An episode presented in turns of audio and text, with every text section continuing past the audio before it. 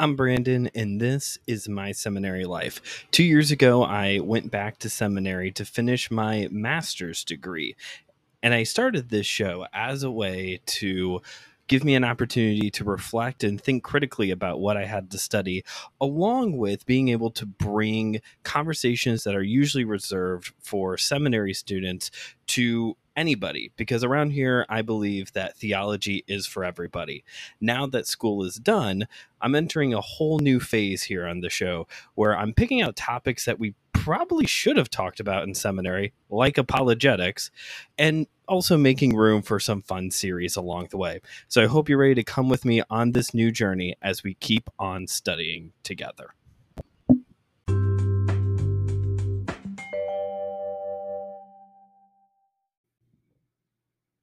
Welcome back to the show, everybody. We are here today to wrap up our Lent series, Fish Fridays.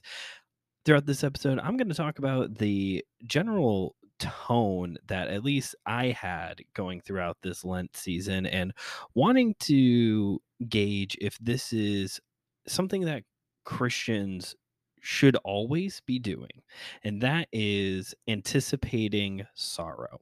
Throughout this Lent se- uh, series, we've been looking at the history of this tradition, what the Bible has to say about fasting, and even got a better understanding of how this is not just a Catholic Church thing, but actually something that is embraced by just about every corner of Christianity.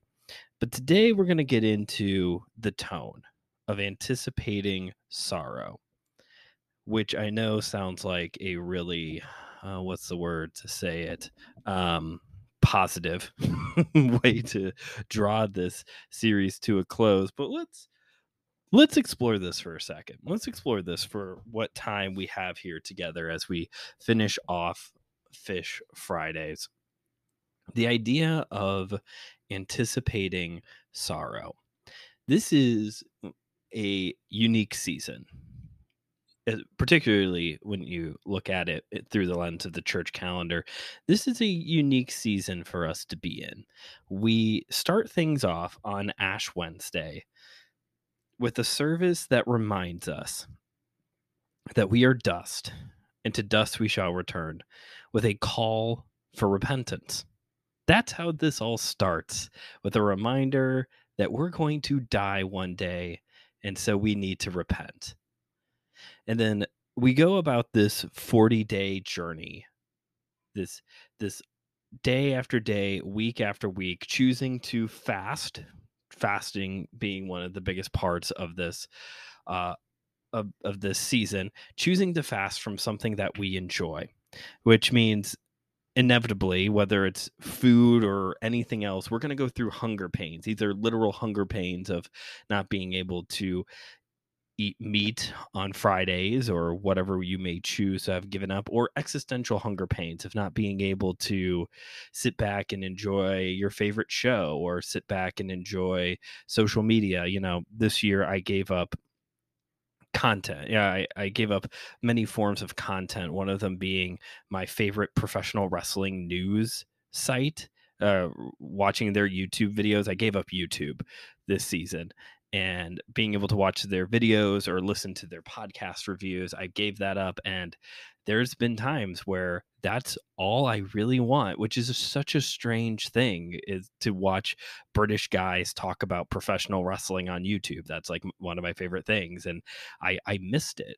And I had these existential hunger pains that came and went all throughout these past forty days as we march to today, Good Friday, a day where we mark the death of Jesus, the day that he was brutally killed for our sins, with the day that he was executed and also bore the weight of our sins. And all along the way, as we've been reminded. We start this out being reminded that we're going to die, and we end this being reminded that our Savior died. And all the time in between, we're going through these existential hunger pains or real hunger pains because of the things we have been fasting about. We're called to repent. We're called to look beyond ourselves and turn to prayer, turning our attention to God, or looking at others in the form of almsgiving or doing acts of charity, as Pastor Will said.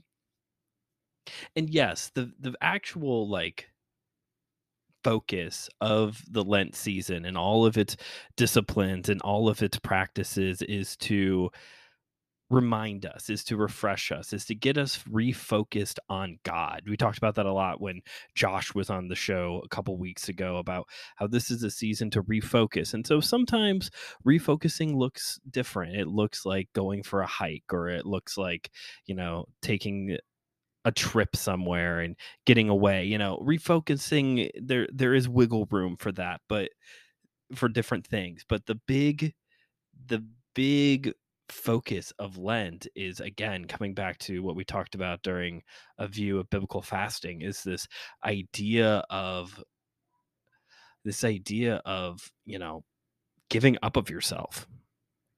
We, these disciplines like fasting or like Sabbath rest, of saying no.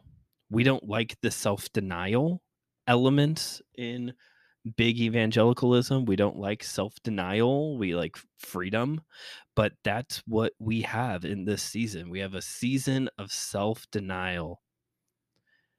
We start out on a sorrowful note. We end on a sorrowful note. And yes, two days later, we get to celebrate Easter.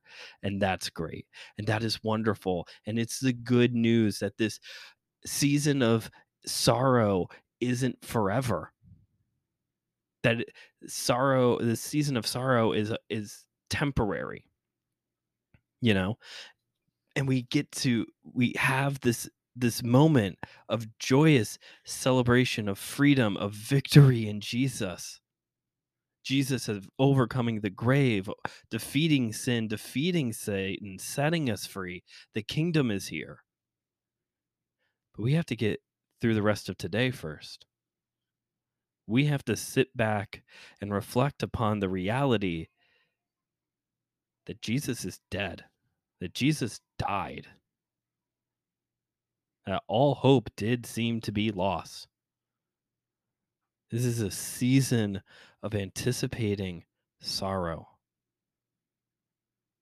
You know, I, Pastor Will and I, we've been working on memorizing Psalm twenty-two. I will say, what just to be Just for accountability's sake, I will say I did not succeed in memorizing Psalm twenty-two, but I did read it a lot over the past few weeks. Uh, and just to be reminded over and over and over again each time we read this of just, my God, my God, why have you forsaken me? I, I've been poured out like water. You know, just all of these, you know, the psalmist there writing this like tragic song that Jesus is singing that is being fulfilled in the moments of his death. Just again and again being reminded that this is not a season of joy. It's not. And really, when you look at the rest of the church calendar, there's there is seasons of joy. You know, the big one, you know, this is very different from Advent, right? Because during Advent, you have this, this anticipation, this holy anticipation of the birth of Jesus. It's a celebration. We celebrate when children are born. We don't, I mean, we do kind of celebrate death depending on the, the life that was lived. We remember, we definitely remember when people die. But the death that we are remembering today is a hard one to celebrate. You look at, you know, even Epiphany or Pentecost, like we're we're remembering the works of Jesus, the works of the church during these seasons. Christ is King Sunday, you know, these this celebration of Christ as the King. Like the rest of the calendar is more of a more of seasons of anticipation, of hope, of of being wowed and marveled at, marveling at what Jesus is doing and what the church was doing. This has been a season of sorrow. This is not an easy season. There's probably a reason why I talked about it in a previous episode, why you don't see fun Lent devotional books. Like, you go to Christmas time and there's all these fun, different options, a lot of fun devotional options for Advent. When you get to Lent, it's wilderness, desert, dry, you know, just because that's the tone. That's the tone. Yes, and it's all with the purposeful intent of refocusing ourselves on God. I can say of myself, again, just for accountability's sake, that my prayer life has grown during these past few weeks. My my time meditating on the word of the Lord, on on who he is, like, those things have happened more. And it's something that excites me, that I want to recapture and continue to do after Lent. And yes, I'm excited that I get to start watching and listening to Wrestle Talk again, you know, because the, the fasting doesn't last forever. We may return to the good things that we gave up by the end of today. But it's still such a hard, it's a hard season. It's a hard season. So the question then is, is this a season, is this something that we should be doing all the time? Not fasting. You, you don't fast all the time. Repentance, almsgiving, prayer. Yeah, you should probably should be doing those more frequently. But fasting is not something for all of the time. What I'm talking about is anticipating sorrow. Is this something as Christians that we should be doing all year round? Should we anticipate to be going through a season of sorrow? Because obviously, like, where this is more of a mm, self-inflicted sorrow, not the death of Jesus. Well, I guess, that, I mean, that is our fault. But what I mean is the choosing to fast, the choosing to give stuff up, the choosing to repent. Like, this is all self-inflicted. We're we're choosing to do those things. Should we choose to anticipate sorrow as we go through the rest of our days? We will return to dust, more than likely. Do we continue to anticipate sorrow even after Lent, knowing that there are hardships around the corner, that people online are not kind, that people in real life are not kind, that we live in a fallen world where sin has destroyed things, where our actions have destroyed things, where bad things happen, where trauma takes place, sickness and death happen? Should we anticipate sorrow? Where does where does anticipating sorrow as a holy discipline, what does that look like for people who are filled with the Holy Spirit? And so we we have joy. We have hope. We have peace. You know, when we have these things in our lives, these virtues, these aspects of the fruit of the Spirit, like, when we have these things in our life, is there also a way for us to anticipate sorrow? When we have this awareness of the world that we live in, that we don't live in a good world, we live in a broken world. We live in a world that's groaning to be fully restored, and hopefully through the actions of the kingdom of God, through his church, that, you know, maybe we're restoring things a little bit. We're bringing the kingdom somehow. But can we go through life being joyful, being hopeful, being content, being at peace, still knowing that sorrow is there? Sorrow is just could just be right around the corner. I think if our hope is more so rooted in God in the Father and the Son and the Holy Spirit and what he is doing in our life and what he is moving around us, how he's moving around us. I think when our hope is in him rather than in the hope for a good day, in the hope for a break, in the hope for the sun will come out tomorrow, you know, whatever. Like when our hope is not in the external, but in the one who is over all things, then yeah, I think actually we can go through life with a healthy, holy anticipation of sorrow, because our hope is still in the one who is greater than that sorrow. Sorrow is a part of life, at least for now. Sorrow is a part of life, and it's sad and it's hard. And I've been personally going through a lot of sorrow during this season with some life changes that have been going on over the past few weeks, just as as all of this has been unfolding. You know, sorrow happens.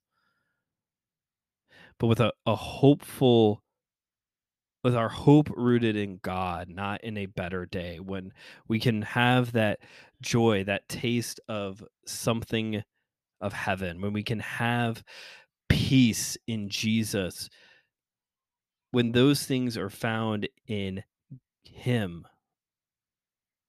we can still get through this time of sorrow. We're going to probably talk way more about this here in a few weeks when we in Apologetics one oh one, when we talk about the problem of pain. And that's going to be a whole episode because that's a big conversation.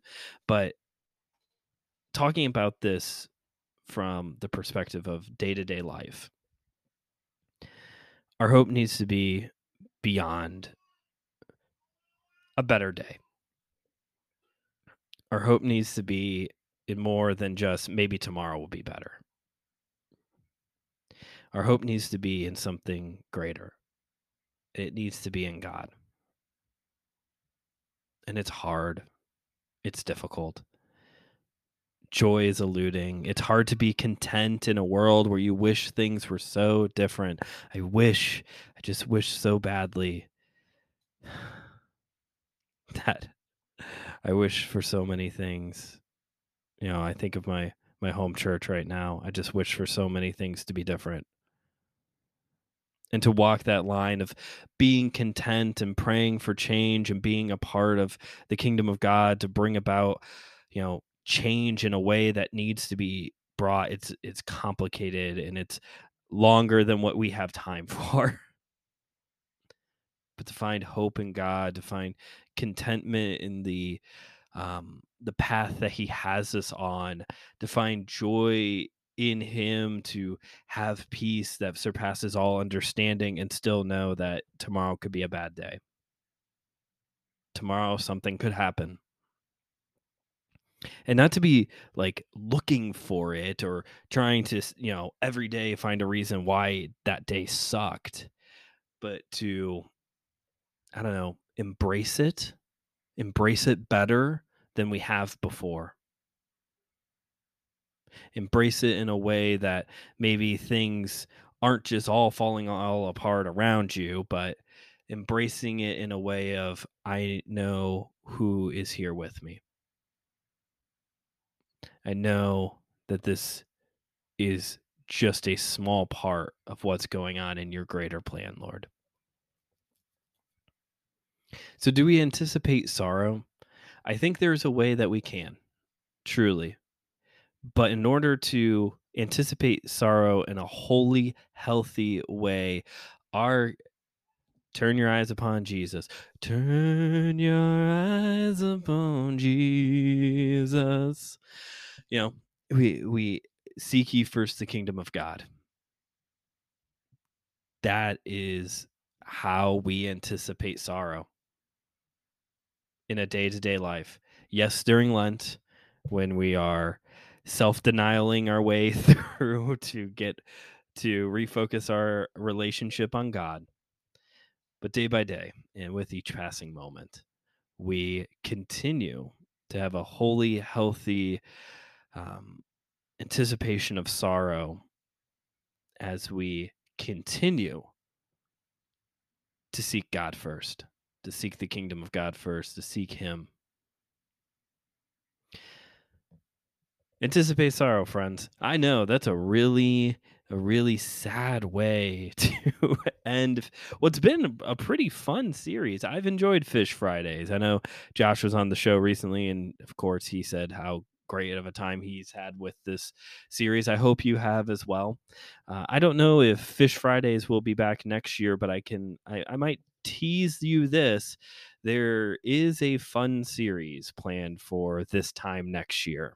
It may not be Fish Friday related because uh, doing two episodes a week when you're a solo podcaster is a lot. I do not recommend it. I'm sure more talented people can figure it out, but for me, it's a lot of work. Anyway, so thank you for coming with me upon, along with me on this journey. It's been a great seven-part series. Maybe in the future, I've got some ideas of how we can bring Fish Fridays back again and go deeper. Maybe we could even have someone from the Orthodox Church on here to talk about their their side of the Lent coin, the the three-sided Lent coin, the triangle of Lent. But let's go ahead and call this series to an end. Thank you all for listening. I've really appreciated, again, you coming along with me on this journey going through Lent. If you haven't already, please consider review, rating the show wherever you get your podcasts. Please subscribe to the show on Spotify, Apple Podcasts, wherever you get your shows. And share it with a friend. I was like, there's something else I usually say there. Please share this episode with a friend who you think might get something out of it. Last week on the show, we had Pastor Will to give us the Lutheran side of the Lent conversation, that uh, three-sided coin I just talked about. He was here to give us the Lutheran side of the conversation to help remind us that this is not just a Catholic Church thing. It's a three-sided coin. And then last Saturday was totally the legitimate first episode of Apologetics one oh one. If you haven't listened to it yet, you definitely have to listen to it in order to keep the series going. It will only make sense if you listen to last week's episode. Tomorrow, tomorrow, tomorrow. On Apologetics one oh one, I spaced, we're going to be discussing what apologetics is. True story. It's really good. That's going to continue throughout the rest of this month. There's nothing really else planned uh, for the rest of this month other than later on the audio version of the live stream from earlier this week. We had our Holy Monday live stream to continue to get us ready for Easter this coming Sunday. Happy Easter Resurrection Sunday to you all, friends. But also to celebrate the fact that the GoFundMe has been fully funded. And I have instructions on a great way for all of you to get discount tickets for the Every Tribe Denomination and Tongue Convention. But I don't have it up here in front of me, so come back tomorrow. That's I did not plan for that. Come back tomorrow and I'll give you all the secret word to go get a discount for the convention. And that is it. So once again, thank you all for listening. You have been great. And possibly for the last time, I am here, Brandon Knight, reminding you that theology is indeed best served with a side of coleslaw. See you next time.